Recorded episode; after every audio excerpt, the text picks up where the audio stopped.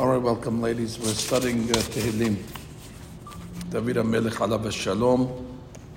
We are up to chapter 63, Samech Gimal.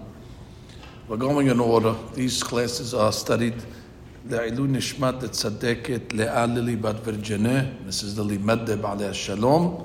Her son, uh, the doctor, championed this uh, initiative that we should study the book of Tehillim as fast as we do it or as slow as we do it. But whatever we do should be in memory of uh, Mrs. Meddeb. She was a tzaddiket, and Be'ezat Hashem, these shiurim will be le'ilu nishmata. Amen. Ken yiratzon. And we are in, uh, like I said, chapter 63. The backdrop of this chapter is similar to the backdrop of similar chapters that we've learned in the previous weeks. A lot of these chapters, David HaMelech did not sing when he was uh, in a tranquil position. I mean, they're so beautiful. You think he wrote them, you know, sitting at a park bench with birds chirping and a beautiful sunny uh, spring day, uh, looking at some waters that were flowing in front of him, you know, in the, in the, in the pristine uh, conditions. But it was not the case. Most of the Tehillim David writes when he's under dire conditions, when he's under uh, tremendous stress. This chapter is no exception. David in this chapter is running away from Shaul again. Uh, Shaul was chasing him in the Midbar. And when he's in the Midbar Yehuda, so he's in caves and he's on cliffs and he's in mountains and he's in the most unfavorable conditions. And uh, at this point, all David HaMelech can think about is God and his connection to God and how much he loves God and how much he wants to connect to God and how much he misses being close to the Mishkan and the Shekhinah and all the, the wonderful things. And even though he's being deprived in the Midbar from water, from hydration, and from basic physical needs, David has no concern about that. All David HaMelech is saying, forget about the water and forget about my nutrition. All I'm worried about is my spiritual nutrition. I want to reach uh, which means attachment to God, closeness to God, oneness with God. Again, it seems that for the tzaddik, there's nothing more uh, pleasurable than connection, the bikut, feeling that closeness with God, and there's nothing more tragic than feeling the disconnect. It's almost as if it's a drug of some sort, that once you feel the connection, you don't want anything else in the world but it. And once you lose it, there's nothing more uh, uh, critical or more uh, disheartening than the fact that you lost your dibikut. It's a, it's a great lesson to show you how sweet and pleasurable the is. I learned with a great rabbi many years ago, Rav Chaim Brim, Allah he was a tzaddik from Yerushalayim, Rav Chaim Brim, was Hasid. And he would tell us about a great rabbi called Rabbi Haskel Avramsky. And he would say about Rabbi Haskel Avramsky, he would put his thumb next to his forefinger, his etzba, and he would hold it tight like this close. And he would say, You see how close my thumb is to my index finger? I feel closer to Hashem. How can you feel closer? There's, there's nothing uh, separating. That's the tzaddikim. And when Rabbi Haskel Avramsky, I think, had an episode, a health episode, so he was in his hospital bed after the episode, and he was uh, groaning and he was uh, showing signs of pain. And when they came to him, he said, What's the matter? Is the Rav okay? And he said he feels bad that for a few moments he lost the vikut. At the time of his episode, there was a little break in the uh, in the connection, and therefore he was agonizing over that. Forget about his health. He was worried that you know for a few seconds, a few moments, he lost the the connection. Rav Chaim Brim would give them mashal, which is such a beautiful mashal. He would tell us. He says, "Boys, you know what the the the the, the space uh, the spaceship is when they sent the rocket to, to space." So when they sent the original rocket to space, I'm just telling you the way he told it to us, and uh, they get to, to, the moon, so now they have to report back to NASA uh, in Houston to tell them that uh, they got there.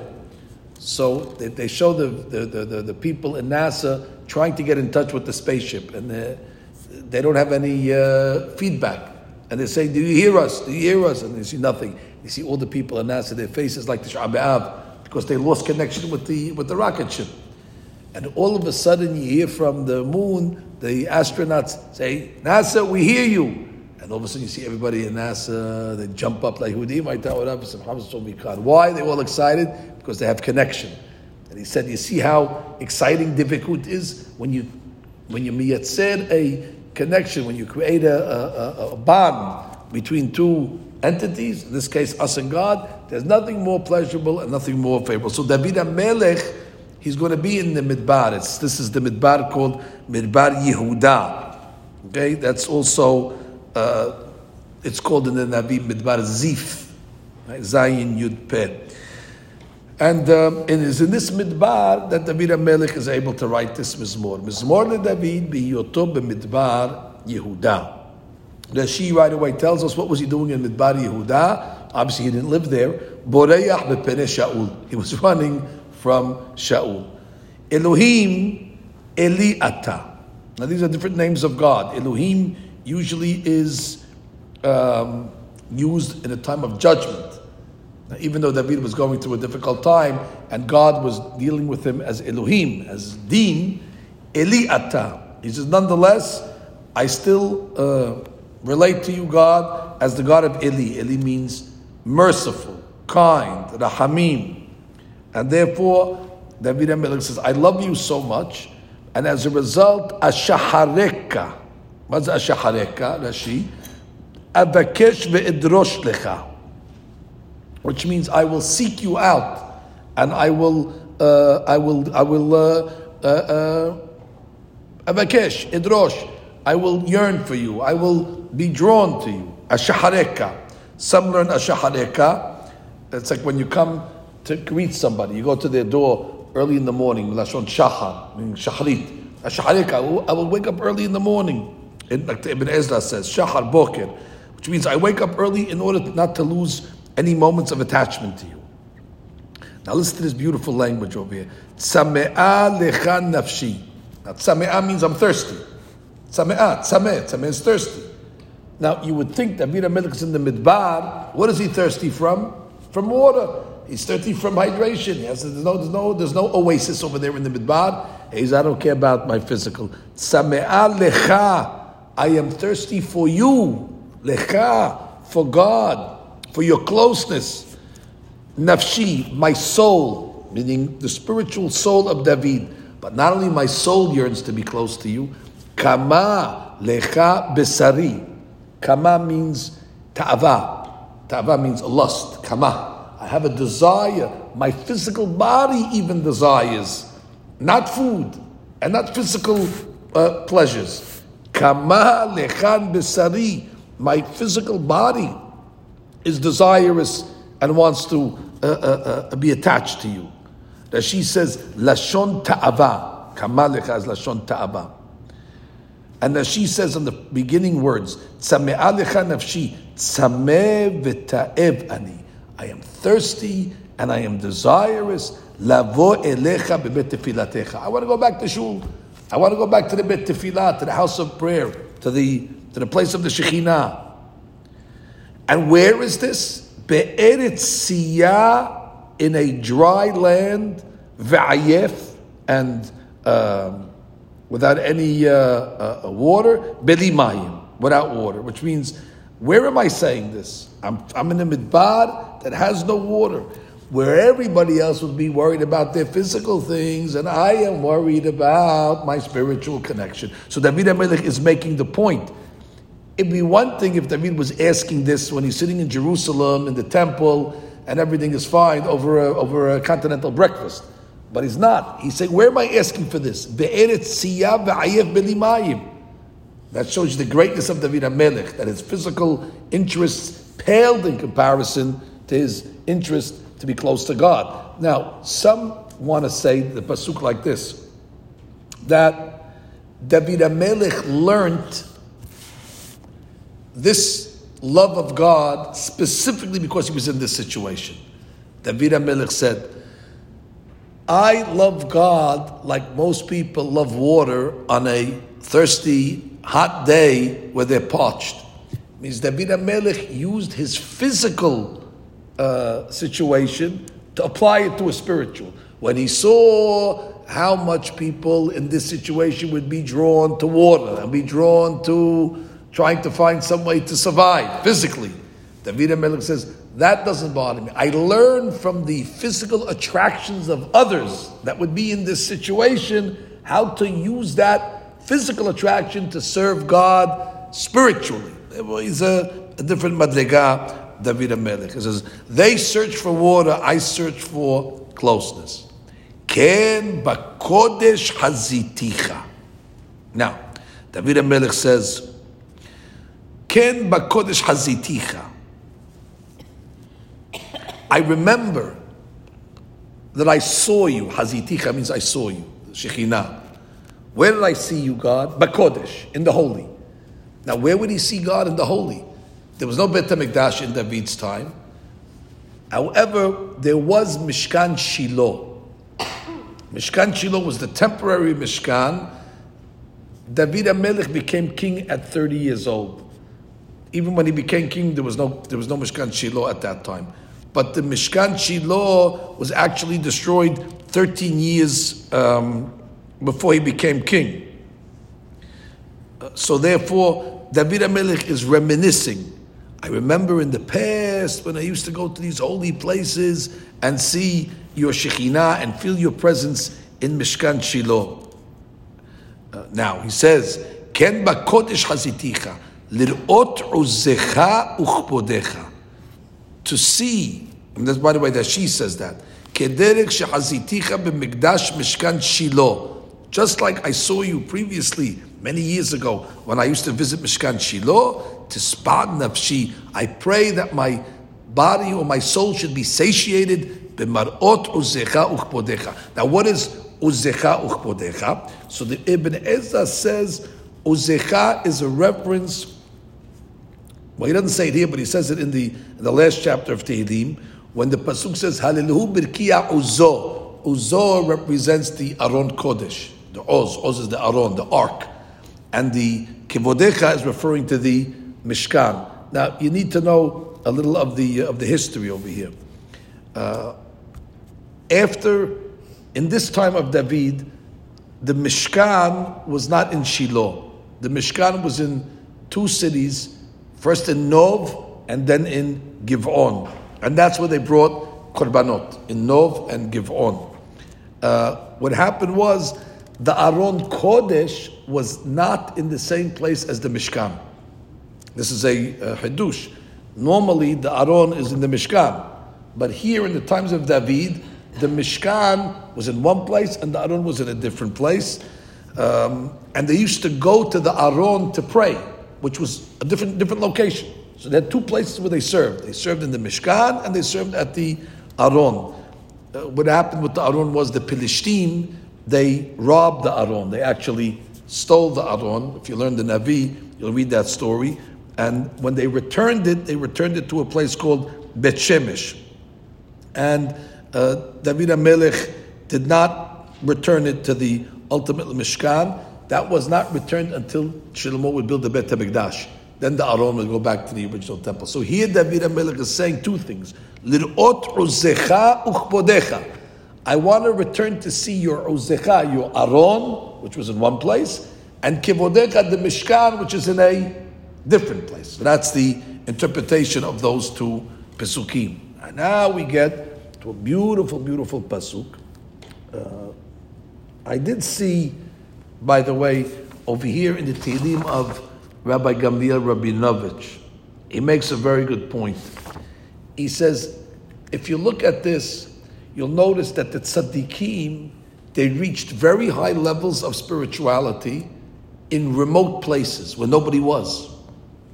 Uh, this is referred to in Hasidut as hitbodedut.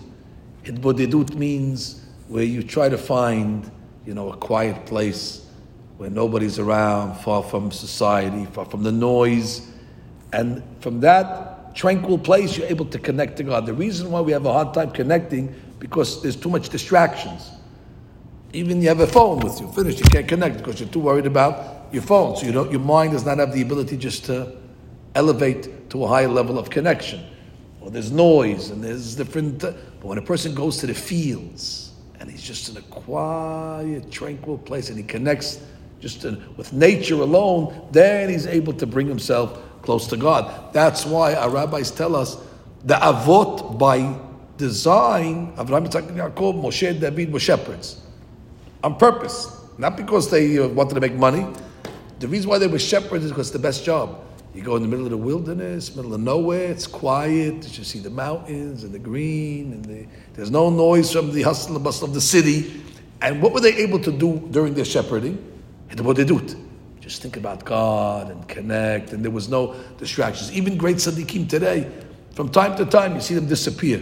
Where they go, they just go to a remote place. They walk alone on the beach when nobody's around, quiet, and they just walk and it's connected because we hear the waves, and they're able to. It's a, it's a, it's a concept. David and Amelech reached these levels in the midbar.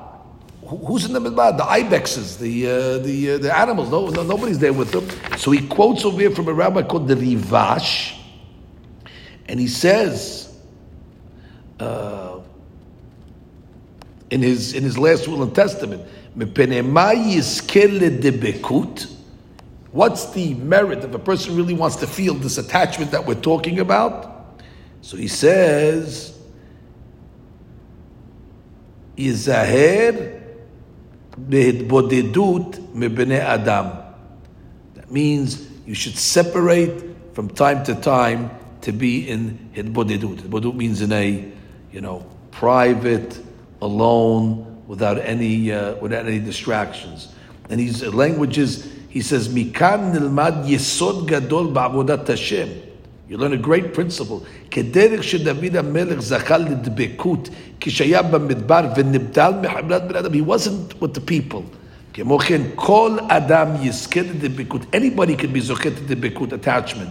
על ידי שיצא ממקום היישוב. From time to time you have to leave the hustle and the bustle of the city, and ילך למדבר. מה שאין כן כשהוא מצוי בין הבריות, אינו יכול לזכות להידבקות. It's interesting, it's a חידוש, that if anybody wants to feel this thrill, this ecstasy that we're talking about of dibekut, so you have to be willing to once in a while just go away in a you know private. That's why Shabbat is a very great day for dibekut. Shabbat is built in this concept where you automatically removed from Olam Hazeh. So Shabbat is a great opportunity to feel closeness to Hashem because we're disconnected from the other things. Now he says over here, in another piece that he has, a beautiful piece, Rabbi Rabinovich, he says, I yearn seeing you in the Mishkan. I yearn seeing you in the holy places. Well, today we don't have holy places like the Mishkan. We don't have the Ark. So where would you go today if you were interested in connecting to the Shekhinah? So he says something, something beautiful. He writes, there's still places where you can reach the Shekhinah. And he quotes from the Gaon Mevilna in the Tikkun HaZohar, in Tikkun Chaf Aleph, שמיום sheharav בית המקדש, השראת השכינה אצל קברי הצדיקים. Oh, the קברי צדיקים. Very interesting. The graves of the tzadikim. So therefore, it should be uh, on your uh, to-do list from time to time to go visit graves of Sadiqim. You don't have to go to, uh, you know, to the Ukraine, which I don't recommend, but you could go even local. There's great Sadiqim. I was just in Morocco, and we spent one day just visiting the graves of the big, big Sadiqim. Rabbi Haim ben Diwan, that's the son of Rabbi Amram ben Diwan, Rabbi Shlomo ben Hens, which is great, great, great tzaddik. But these are in remote places. So you say to yourself, is it Kedai? You're going to drive two hours there till you get to the mountain? Of course it's Kedai, because the Shekhinah rests in these places. But the best place to go if you want to feel the presence of the Shekhinah, the Rav quotes from the Gaon Vilna is Kever Rachel Imenu. Rachel Imenu was known, the tomb of Rachel. That's the Shekhinah is there in a very, very high presence. So these are different, uh, I would call them tricks, but different methods that if a person wants to feel a certain charge, a certain connection, he should go to these places. And the Rab then says, ולכן כמה טוב ללך מדי פעם בפעם להשתתח על קברי צדיקים. It's okay from time to time to go pray on קברי tzaddikim.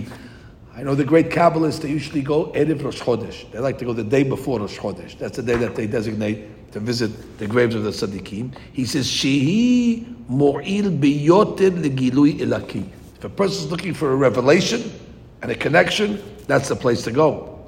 Umatov lifkod me'et le'et et atra katisha miron. And then he says, if you can go from time to time to Meron, uh, that's where you really feel the concentration. Ishtateyah etzel tziyun המצוינת של התנא אלקי רבי שמעון בר יוחאי. And what are you going to do when you get to the grave of Rabbi Shimon Bar Yochai? Many people go during like Ba'omer, but you'll be surprised. Even before Rosh Chodesh, hundreds of people go there in order to connect. And what should you pray when you get to these graves of the tzaddikim? So he says, "Ulbakesh bidma'ot shalish." If your tears could come out of your eyes, that would be better. And what should you say? The following: כשם שזכינו להשראת השכינה בבית המקדש, כן תזכנו אתה להרגיש את אור השכינה. Just like in the times of the Beit HaMikdash, the presence of God was tangible and we felt it, so too, when we have now no Beit HaMikdash, God Almighty, I want to feel it. Now, if you're lucky, you'll get a charge and you'll feel electricity at that moment or at a certain point after that. And then once you taste it, David HaMelech is correct you'll want nothing else. Nothing else in this world will matter to you. That's how um, uh, attractive this item that we're talking about is dibikut, attachment and closeness to Hashem. But it doesn't happen if you're listening uh, to the radio and you have music on, you have noise and uh, distractions. Then all those things removes us from the concentration. So when we go to Kibret Tzaddikim and the Shekhinah is there, you're asking the Shekhinah the grave of the Tzaddik, please God, let me feel this, this moment, let me feel the attraction, even when I leave. And if you're Zocher, you'll be able to, uh, to get something. Now he says, Kitov hastecha mehayim sefatay yishabihuncha. Okay, let's explain. What does it mean? Kitov hastecha mehayim. So he explains it the following, Mefarshim I'm reading now. Actually, I'm going to read to you the way the Hida explains it. Yoter tov in Chomat Anach. Yoter tov mechesed ha'chaim she'ata noten li. Which is, God does us a tremendous chesed. What's the chesed He does to us? I would have said the biggest chesed that Hashem does for us is gives us life. Could get a better chesed than that. So He says, no. Kitov hastecha mechayim there's something even greater than the chesed of life. What can be greater than the chesed of life? So HaHida writes, Sefatai yeshabehuncha. What does that mean? That you give our lips the ability to praise you. That is the greatest chesed. He says, Asher natata li leshut leshabechacha b'sfatai. You gave me the ability to praise you. Kima yitzdak enosh leshabeh ladon. Who are we to praise God? God is so beyond, and we are so minimal. You need a zechut to praise God. A normal king will come along and say, Keep your mouth quiet in front of me. You can't even talk. Who are you to praise me? When you see the king, you must keep quiet. But God says, No, I give the Jewish people the ability to praise me. And that's the biggest zechut that God does for us, that He allows us to praise Him. See, we think we're doing God a favor when we praise Him. So, oh, look how good we are, we're praising God. Because we don't realize what zechut it is that you have the ability to praise God. Hashem should, should, should say to us technically, keep quiet. God is so awesome. For example, if you went to a great, great rabbi, if I got to Rav Moshe Feinstein, you'd be scared to even praise him you would be in his presence, you would be afraid to open your mouth. When we went to the, the big rabbi, the Steipler Rebbe, Allah Shalom, many years ago, we didn't even open our mouth. We were scared to tell him good afternoon. We didn't want to say anything. We don't say nothing. We're going to open our mouth in front of the great rabbi. In front of a, a king, you don't open your mouth till he says to open your mouth. You're scared. Even if you want to say a praise. In his presence, we didn't say anything. Even to praise the rabbi. Nothing, who are you to praise? You're nothing, You're little pipsqueak, you're to praise the big rabbi. What do you even know to praise? So whatever we're saying by big personalities, times that by infinity to God. God should say, You're going to open your mouth in front of me, just keep quiet. You're, you're lucky that you're alive. So that's what David HaMelech says. Greater, kitov hastecha mehayim, greater than the chesed that you have given us life, the fact that you give us the ability to praise you. And who knows this better than David HaMelech? I'll tell you why. David HaMelech not only made this statement, but he lived it. A lot of people, they talk, but they don't practice what they preach. David HaMelech practiced what he preached. Why? David did not deserve life, as you know. David was supposed to die, God forbid, but he was supposed to die as, at childbirth, at, uh, at, at, uh, at birth. He only was allotted three hours of life. That was his uh, lot. For whatever reason, God gave David three hours. He was going to be born. Three hours later, he was supposed to die. That would have been the whole experience of David. He lived on borrowed time, as you know. Whose time did he borrow? Adam Rishon. Adam Rishon was supposed to live a thousand years. And when David, when Adam was scanning the future generations, he saw that David, a big tzaddik, a holy soul, doesn't have any time. So God, uh, so David, uh, Adam came to God and said, hey, "What about the tzaddik? Why doesn't he have any time?" That's my decision. So Adam said, "Well, can I can I contribute? Of course you can contribute. How much you want to contribute? I'll give him 70 years. That's why Adam lived 930, because the last 70 years of his life was transferred to David HaMelech. So David got the biggest gift. What's the gift that he got? Life. But what did David spend those 70 years doing? Writing the 150 chapters of Tehillim. All he did and he spent in his life is what? Praising God. So he lived this pasuk. He said, "Kitov hastecha greater than your hesed said that you gave me life. You gave me the ability You gave me the ability to praise. So therefore, when a person is praising God, he must know that at that moment when you're saying thank you Hashem, God is so great. Any moment you're involved in that, you're involved in the highest level of God doing you hesed even greater than life, is the fact that Hashem has given you the ability, us the ability to praise Him. And therefore, David spent his life praising Kadosh Baruch Hu. How, uh, how wonderful. Now, there's a deeper explanation to this pasuk over here, and that is based on something that I found in the uh, the Yalkut Shimoni. The Yalkut Shimoni says the following.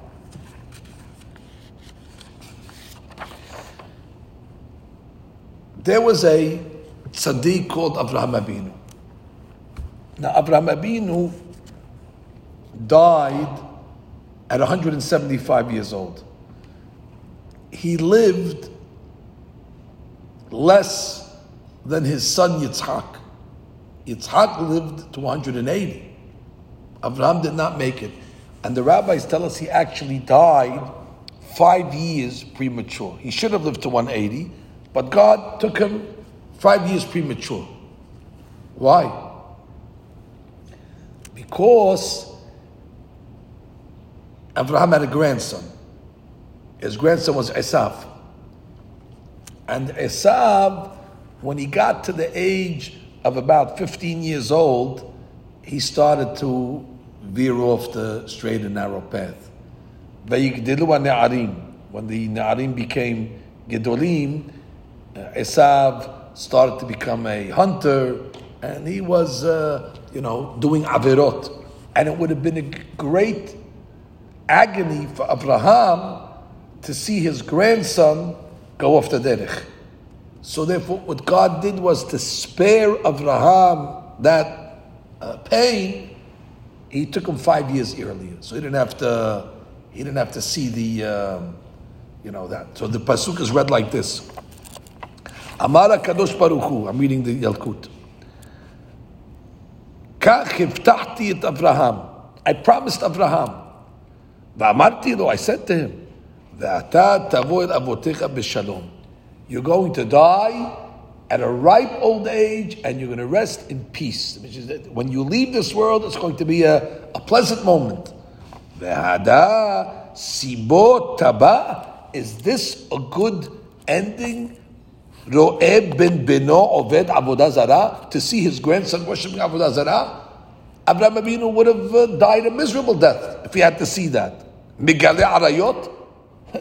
Esav was committing all the sins of immorality. Shofech damim, he was committing murder. Imagine he has a grandson that's committing the three cardinal sins. He does avodah zarah, gilu arot shfichut damim, and that's the grand. Who's his grandfather? Abraham Avinu. Abraham has to see this.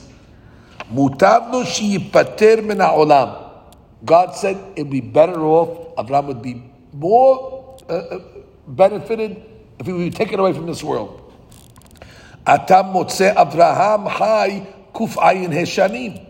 You see that Abraham lived only 175 years, be Yitzhak hai kuf peh, where Yitzhak lived more. The assumption is that Abraham should have lived at least as long as his son, but he didn't.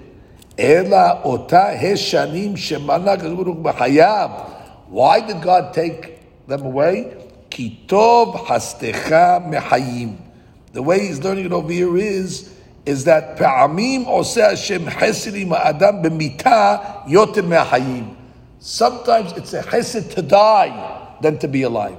Kitov hastecha. Sometimes it's a bigger chesed to be removed from this world mehayim than to live. And what's the classic case? Avraham Abinu. In Abraham's case, it was he was better off leaving this world than remaining in this world. So that that's also once once in a while. Sometimes God forbid when somebody's suffering. Nobody likes to see somebody that they love suffering. And then all of a sudden they're taken out of their misery. And they go to Olam Haba, it's finished. So then you could apply this person also. That sometimes it's a bigger chesed that the person should leave the world at a certain point, then, then continue to have life. And especially if by living in this world he's going to have to witness things that are going to be uh, harmful to his existence. So therefore, the pasuk is being studied uh, as that. Now, there's a another interpretation that I saw in uh, one of the sefarim called Lev Avraham. That's a, a sefer that one of our members, uh, Mr. Tumen Naftali, Shmirei Wa'el, he presented to me. I'm very grateful. And uh, once in a while, he has nice Hiddushim, this rabbi called Lev Avraham, so I'll offer you the, uh, the Hiddush of the Lev Avraham. He says like this. It's a very, very nice musar. If you ask most people, does God do hesed Yes, of course, God does chesed for people. And where is God's chesed done? In this world. How long does a person live? Let's go to the maximum, 120. So, in the 120 years of life, Borei Olam gives us, uh, does chesed to us, and all sorts of chesed. But in those 120 years, also, there's a lot of hardships, there's a lot of difficulties, there's a lot of times where uh, there's suffering, and there's all sorts of, you know, uh, afflictions. So what happens when a person goes through afflictions in this world? He comes and he has claims against God. Well, what kind of life are you giving me over here? What kind of uh, business is over here? Why am I? But he says he's making a big mistake. Because the chesed of God is not only in this world. The chesed of God is in the next world as well. We make the mistake to think that after a person passes away, that's it, game's over. It's not over. That's when the game just begins. Which means God does kindness for us eternally. You know what eternally means? Forever. Netzach. So I want to ask you a question. In the 120 years of life, what is that ratio against eternity? 120 years is nothing. I don't even want to say it's a second. It's, it's, it's, it's, a, it's a nanosecond. It's not even a nanosecond. What's 120 years What's 120 pages of a book that's endless? That has infinite amount of pages. It's not even the beginning of the book. It's not even the preface. It's not even the opening 120 pages of a book that's infinite. So therefore, we make the mistake to think that when something goes wrong in this world, that oh, God is not doing us uh, kindness. What are you talking about? Put it in perspective. The kindness of God is infinite. So this little bump in the road, this little hiccup, this little difficulty is nothing compared to the kindness that God does for us in the in the long in the long scheme of things. So the way he says it is, and I'll quote, Hine Bnei Adam kitzre reot. Kitzre reot means they're short-sighted. Why? Because mistakirim hayim ba'olam mazeh. They look at the life in this world kemo el ikara hayim. They think that that's the main existence. So yikshib, that's what have a lot of problems with God sometimes. And they say, they're accepting the, the, judgments of God when they see Yisurim coming on them, and when they see young people suffering, God forbid, and young people dying, and all the different gezerot that come onto the nations and things like that. So they come along and say, Where's God? I thought God is a Hesed God. I thought God's a kind God. How can He allow this, all these troubles to happen, all these uh, uh to, to, to, to exist? And even if they make sins, they say, Well, God should have mercy on us. So he comes along and says, but they're looking at it the wrong way. Because when we elevate our minds, lehaskil, and we start to think intellectually, lestakil al olam and we look at the life that we have in this world, be'or nachon, in the proper light, ולתן זה את הממר האמיתי, we give it the right perspective של חלק קטן של 70 שנה בתוך חיי נצח. It's only a sliver of time of 70 years against eternity. Like we say, מעולם ועד עולם. אז יקל לנו לקבל את כל הגזירות. Then it's easy to accept the, the, the difficulties. It's only a small, nothing. It's a small measure of, of time. It's a speck of sand. It's a speck of sand on the beach. If I pick up one speck of sand, what is it against the beach? I don't even have a ratio. One sand is nothing. One little crystal against the beach. So life against eternity is one crystal of sand. So therefore, we're agonizing over that one crystal. It's not, but look at all the good that Hashem is going to do for you eternally. So therefore, against, you have to put it in the perspective of the whole picture. yesod zeh, our rabbis told us, למען יתבלח בעולם שכולו טוב, ולמען יאריכו ימיך בעולם שכולו ארוך. When the pasuk says, למען יתבלח, do the mitzvot so God will do good to you. When will he do good to you? In the next world. So the, when you start to look at it like that, you'll start to see that this world is very temporary and very ephemeral. And that's what it means in the Pasuk. Kitov hastecha mehayim. Hainu the kindness of God, shu chesed which is the which is the permanent, which is the eternal chesed. Me'olam ad olam, ze yoter tov mechayei ha'olam hazeh. Kitov hastecha, your kindness is greater than hayim of this world. Kitov hastecha mehayim. If we look at how long your chesed exists, it's greater than this world, than the small amount of life that we live here. By the way, better to get it in the small sliver of time here and then eternally to have chesed and bliss forever. When you start to look at that, kitov hastecha mehayim, which is the chesed that we're going to get in olam haba, which is forever, is much greater and pales in comparison to the small amount of yisurim that we get in this world. Therefore, a person would be uh, well suited to have this attitude. It'll give him a little easier way to accept the things that Hashem does. Beautiful interpretations. Ken, we go to the next pasuk. Ken abarechecha b'hayai. As a result, I will bless you during my lifetime. That's the purpose. The purpose is to praise Hashem. So therefore, abarechecha b'hayai. So when a person makes a beracha, you have to know that's the purpose of life, to make berachot to Hashem. B'shimcha esakapai. I will mention your name and I will lift my hands up. You ever see when people pray, they lift their hands up to God? Esakapai. The Kohanim, they lift their hands up as well. B'shimcha, when I mention your name, Rashi says, Litpalel ul halel, and to say halel, to say the, the halel, which is the, uh, the praise of God. And when I serve you, God, and praise you, I will be satiated like I'm eating the most delicious foods. These are fatty foods. I guess uh, not the most healthy foods, but foods that are nonetheless uh, tasty. Usually it's like that. Uh, foods that are tasty are usually the ones that are not so healthy. But that's just an example. I mean, I'm reading a book over here of one of the great rabbis that wrote a Perush on the Tehillim. uh, Rabbi Yaakov Edelstein, alav Shalom. He has a beautiful perush called Be'ekveh Ketuvim. So when he writes, you know, Helev and the Deshin, he wants to give an example of, you know, delicious foods. In parentheses, he writes schnitzel with chips. Okay, I guess that's a Israeli standard of, uh, you know, a steak and a steak and fries. But okay, so he says it's like the most delicious foods. Tisban nafshi, my my uh, my soul will be satisfied. The sifter anot yehalel pi. Sifter anot, my mouth will be filled with songs and praise. Now, um, I did mention, I think once in a uh, in a previous uh, class, but it's kedai to repeat it because I saw it brought down again this is a very, very big yesod. Many people ask, Rabbi, what do we do on Shabbat when we're not allowed to pray to Hashem for our personal needs? But we have personal needs.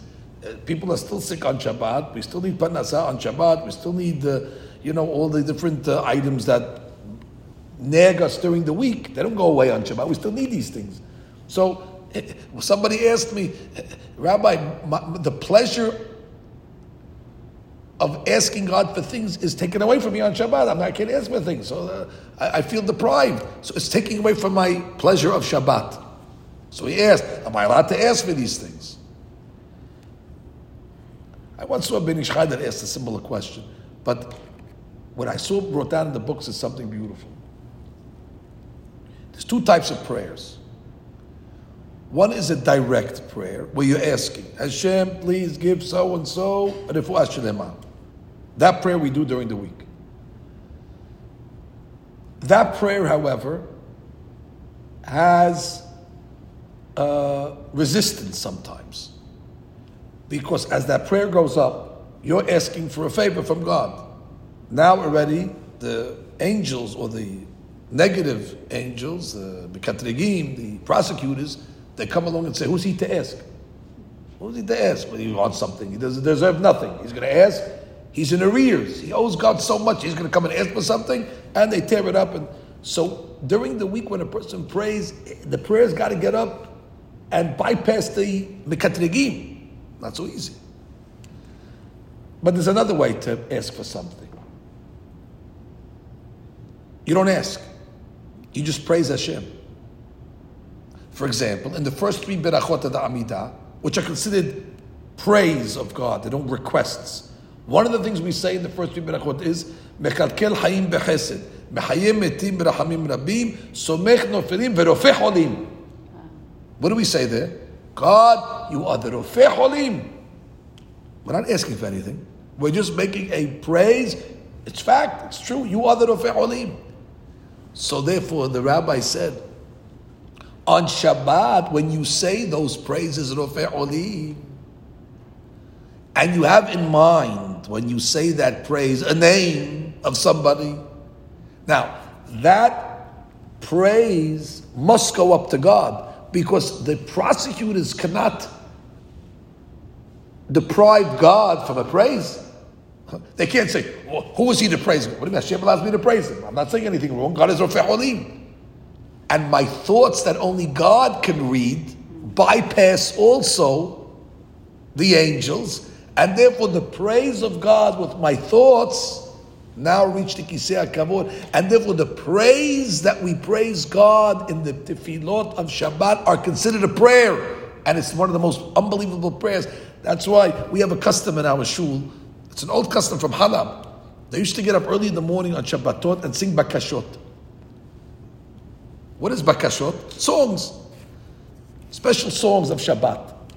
The first 50, 60 pages of the Pizmon book are special songs called Bakashot Shel Shabbat. Now, what does Bakashot mean?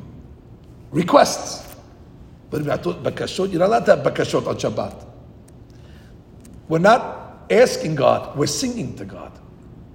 And all these songs talk about all the wonderful things that God does. But by singing it, that song becomes a prayer that's not subject to the prosecution or the sabotage of the Mekatrigim. Because the Mekatrigim cannot say, who is he to praise? What do you mean? I'm praising God. It's Emet. I don't have to have a, a, a, a, merit to praise God. Anybody can praise God. I'm telling the truth. So they have to let that praise go up. So therefore, when we sing these bakashot, they're not called pizmun, they're called bakashot because they, act, they actually veiled requests. It's veiled in a song. It's veiled in a praise. That's why we read Tehillim on Shabbat. Because in Tehillim, there's all the requests of the David, he's just praising Hashem. But when we add our intention to the praise, then the tefillah goes to the highest level. So he writes over here, he says. It's unbelievable. There's an item that works even greater than tefillah, and it says the pasuk, "V'sifter renanot yehalel pi." Let your mouth just sing the songs of God and praise. What does it say in the tefillah? God chooses what type of prayer? Shirei zimra. When we sing to Him. Uh, when we when we go to a sick person on Shabbat, we say we, we cannot directly pray for them. So we say it's Shabbati. Shabbati milis ok. We're not allowed to praise, scream to God today. But your refuah will come quickly. That's what we tell the sick people on Shabbat. Shabbati ok. It is Shabbati, and we are not allowed to cry out to God. But don't worry, your refuah will come quickly. I don't understand. If we're not allowed to pray to God, how can, it, how can, the, how can the prayer, how can the refuah come quickly? The explanation is because although we cannot scream out to God, but we can sing to Him. We could pray the Amidah and praise Him. So when we say on Shabbat, God, you are the healer of all sick people. That is greater than even a tefillah during the week sometimes, because that is a praise that must go up, and therefore, with the kavanah, sifte renanot, as the pasuk says, yahalel pi. It's a very, very important, important secret. Okay, let's continue. Im zecharticha al yitzuai, b'ashmorot egebach. Very important lesson over here. If I remember you on my bed, well, be'ashmoret, in the in the morning, egebach, or be'ashmoret is uh, really in the middle of the night, I will be reminded of you. What is it referring to? There's a famous halakha in Shulchan Aruch. It's the first halakha in Shulchan Aruch. Page one, halakha one. Halakha says, and many people don't follow this, but it's a halakha. In the morning, you must wake up like a lion. Yitkaber ka'ari. When the alarm clock wakes up morning, you have to get like a lion, to jump out of bed like a lion. Today they put the snooze button. You kids are pushing the snooze button. Okay. And they don't get up like a lion, they get up like a lamb, they get up like a, like a, like a, like a, like a, like a worm. So one rabbi said, a student asked him, he said, Rabbi, what's the what's the sigula? How do you wake up like a lion? So he says, you have to go to sleep like a lion to wake up like a lion. But if you go to sleep like a hamor, you're not going to wake up like a lion. What do you mean, hamor? Person goes to sleep. What does he do? He's with his cell phone. He's watching a movie. He's doing texting. He's playing games. He's slicing fruit. He's doing all this nonsense. And then while he falls asleep in Havel Avalim, eating eating bugs, eating dots on the, on the board and shooting stars. All this stuff, this crazy stuff. So you went to sleep like Amor. You're going to wake up like a lion. You're going to change in the middle of the night? Not going to change. You're going to be the same Amor that you went to sleep with. How do you go to sleep? Kriyat Shema Lamita. You make the tefillot. Like it says in the Siddur. Shema Israel. Person goes to sleep with tremendous devekut. Then you prepare yourself. That means we prepare ourselves to wake up. When do we prepare ourselves to wake up? Not two minutes before the alarm clock goes off. We're preparing ourselves to wake up at night before we go to sleep. The whole ritual of going to bed is a preparation for waking up. And therefore, it all depends how you go to sleep. So that's what the Pasuk says, Im al yitzu'ai, if I remember you on my bed, meaning when I retire at night with Kriyat Shema Lamita, Bashmurot then you'll have the ability to wake up early in the morning and ponder God and connect. And then David HaMelech concludes, Ki hayita Ezrat you were my... Uh, Ezrat Ali, my aid, ubsel kenafecha aranen, and in your the wings of your shadow of your wings aranen, I I sing to you. Now, this is two different types of uh, praises of God. there's two types of ways Hashem saves us. There's one type of way where, God forbid, let's say there's a virus. So the person gets the virus, but then Hashem helps them recover. And there's another way that Hashem saves the person that the virus doesn't even come in him, which is even better. And that's what it means over here. You help me. Help means when I need help. That means the trouble reached me, but you helped me get out of it. But other times you shadowed me in your wings that the trouble would not even reach me in the first place. And therefore I praise you for those moments as well. nafshi aharecha. Conclusion, David HaMelech says, Dabeka nafshi aharecha. My, my soul is drawn towards you. Yeminecha. You have supported me that I should not fall. And now David, like he does in many of the chapters, he's so upset at his enemies because his enemies are causing him to be away from God. They're chasing him into the desert. They're chasing him on the mountains. He wants to be in the yeshiva. He wants to be learning Torah in the in the, in the, in the, shul, the shul. Look at the desire he has. So he doesn't forget what his enemies did.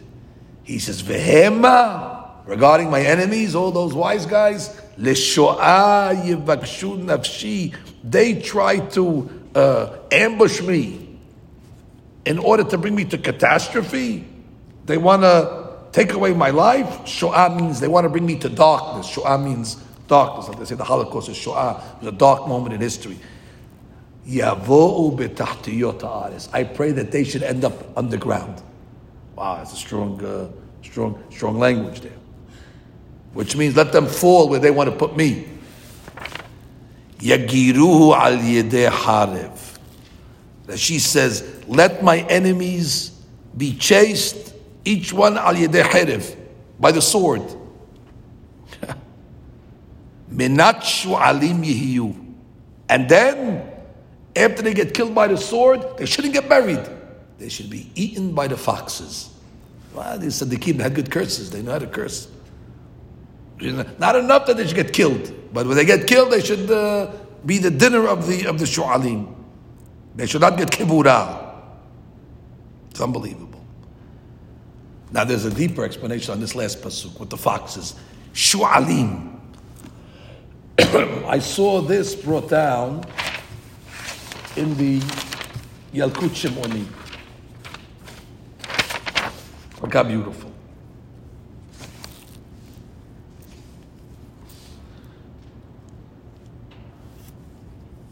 So what do the Egyptians say?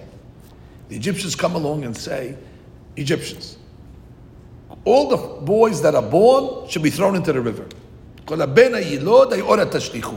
Why?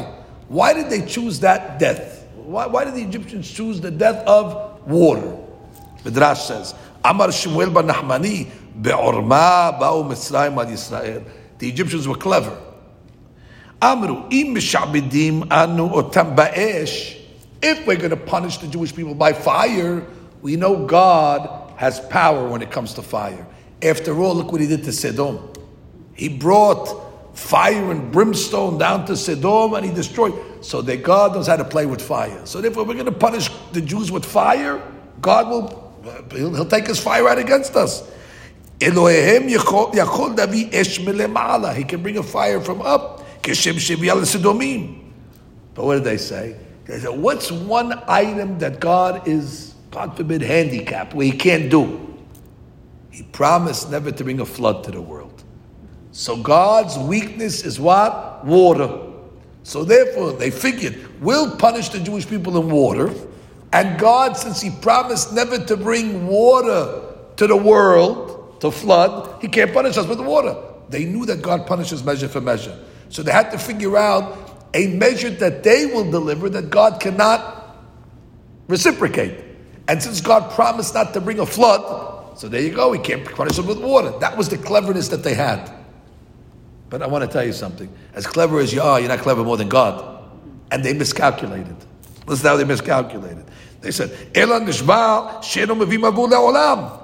Bo nish'abedem b'mayim. That's why they threw the kids in the water, thinking that God cannot punish them by bringing a mabul. And by the way, it's true. God promised never to bring a mabul to the world. but he never promised not to bring the people to the Mabul. He promised not to bring a Mabul to the people, but not that he's not going to bring the people to the Mabul.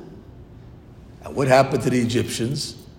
The water of Yam Suf did not come to them because God promised He will never bring the waters to the people.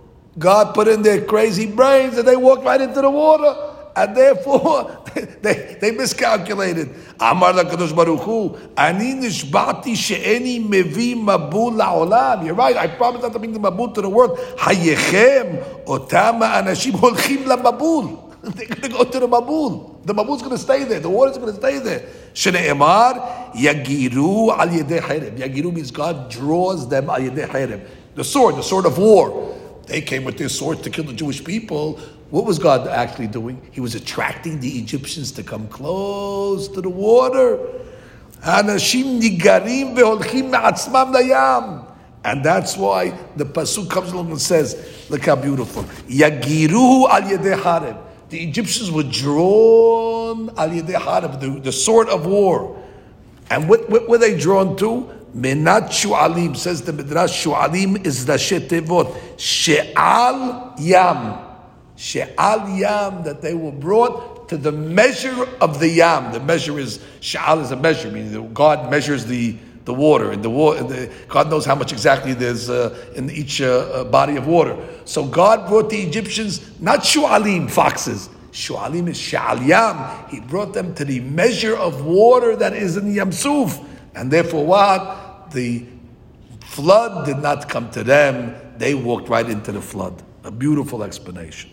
Finally, the pasuk concludes, "V'hamelech yismach belohim." This is referring to Hamelech is referring to God. David Hamelech actually says, I'm sorry that she says it's referring to himself because he was the king. He was anointed by Shemuel already. So he says, V'hamelech, he's referring to himself, David. Hamelech, God willing, Yismach Belohim, Yitalel Kol that I'll come back to the society eventually in the olden days, when a person wanted to make a swear, he would swear on the life of the king. That was considered, a, you know, uh, respect to the king. You know, I swear on the life of the king. That was like a, a hashuv thing. So he says, with him, yitalel kol when the people see that I was saved,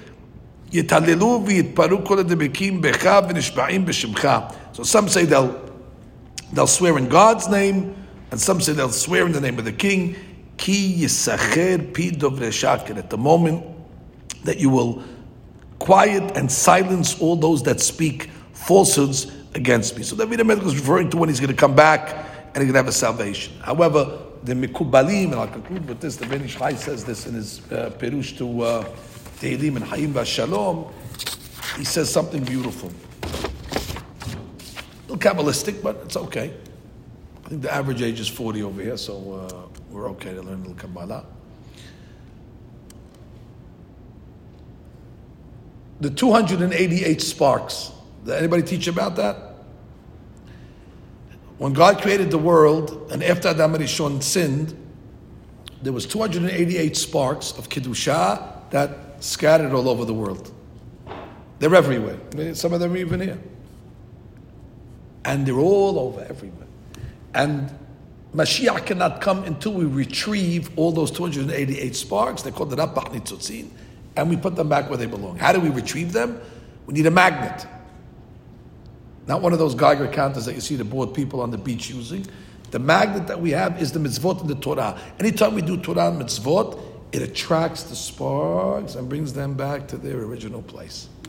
Now, don't think that when you do a mitzvah, you collect one spark. You collect maybe one billionth of a spark. So you have to do millions and millions of mitzvot to keep on.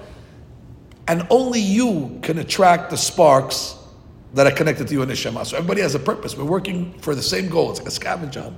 And everybody has their own purpose to do mitzvot to, ret- to retrieve these sparks. Now, how many of the 288 are left? I know how many, more or less. The Zohar Kadosh says in Egypt, when we left Egypt, it says, We left with great wealth. The Zohar Kadosh says we recovered 202 of the 288 sparks. That's why uh, uh, when Yaakov went down to Egypt, God told him uh, uh, uh, the word bar. They went down to Egypt to get bar. Bar means wheat. But bar also was betresh, was 202. They went down to get the 202 sparks that were in that area of the world. So basically, we have from Egypt till today, we have 86 left. Now, by the way, we're 2,000 years later, more. So I'm sure that we are much closer to the finish line. Well, no, maybe we have one spark more. I don't know how many more. But in, by, by, by Egypt already, we were 86 to go. Now, the numerical value for 86 is Elohim. Elohim equals 86. Beautiful. Once we get the last spark of 86, what's going to happen? Mashiach. Now let's read the pasuk. Ve'hamelech yismach belohim. Ve'hamelech is a kadosh baruch hu. Yismach is going to rejoice belohim. You know what he's going to rejoice? Belohim. Elohim is gematria 86. When the last of the 86 sparks are going to be revealed, then there's going to be a great joy in the upper worlds by God. Because then he could send Mashiach. Now look at the second word of the Pasuk, Yismach. The letters Yismach, if you boggle them around, also spell the same letters as Mashiach. Mem, Shin, Yod. Ve'hamelech Mashiach. Now, when is we going to have the ultimate king, which is the Mashiach? Belohim. Once we get the 86 sparks that are left, and that can only be done through Torah, so there's no other alternatives. As long as we continue to do the Torah, and we could not have it at a better time. So now we're coming to the holiday of Purim, which is a time of Geulah, and then right after that we have Pesach, which is clearly Benisan Galu. So Bezat Hashem, we should be Zochen, the merit that we sat and learned for a nice time. We studied the Torah in depth. We for sure recovered at least a part of the Nitzosum, where any time mitzvot Adanya was one step closer to what the Ben Ish Chai says, Ve'hamelech Yismach, Ve'hamelech Mashiach. When will we have the ultimate redemption and the Simcha? Belohim once the last of the 86 sparks is retrieved. Baruch Amen.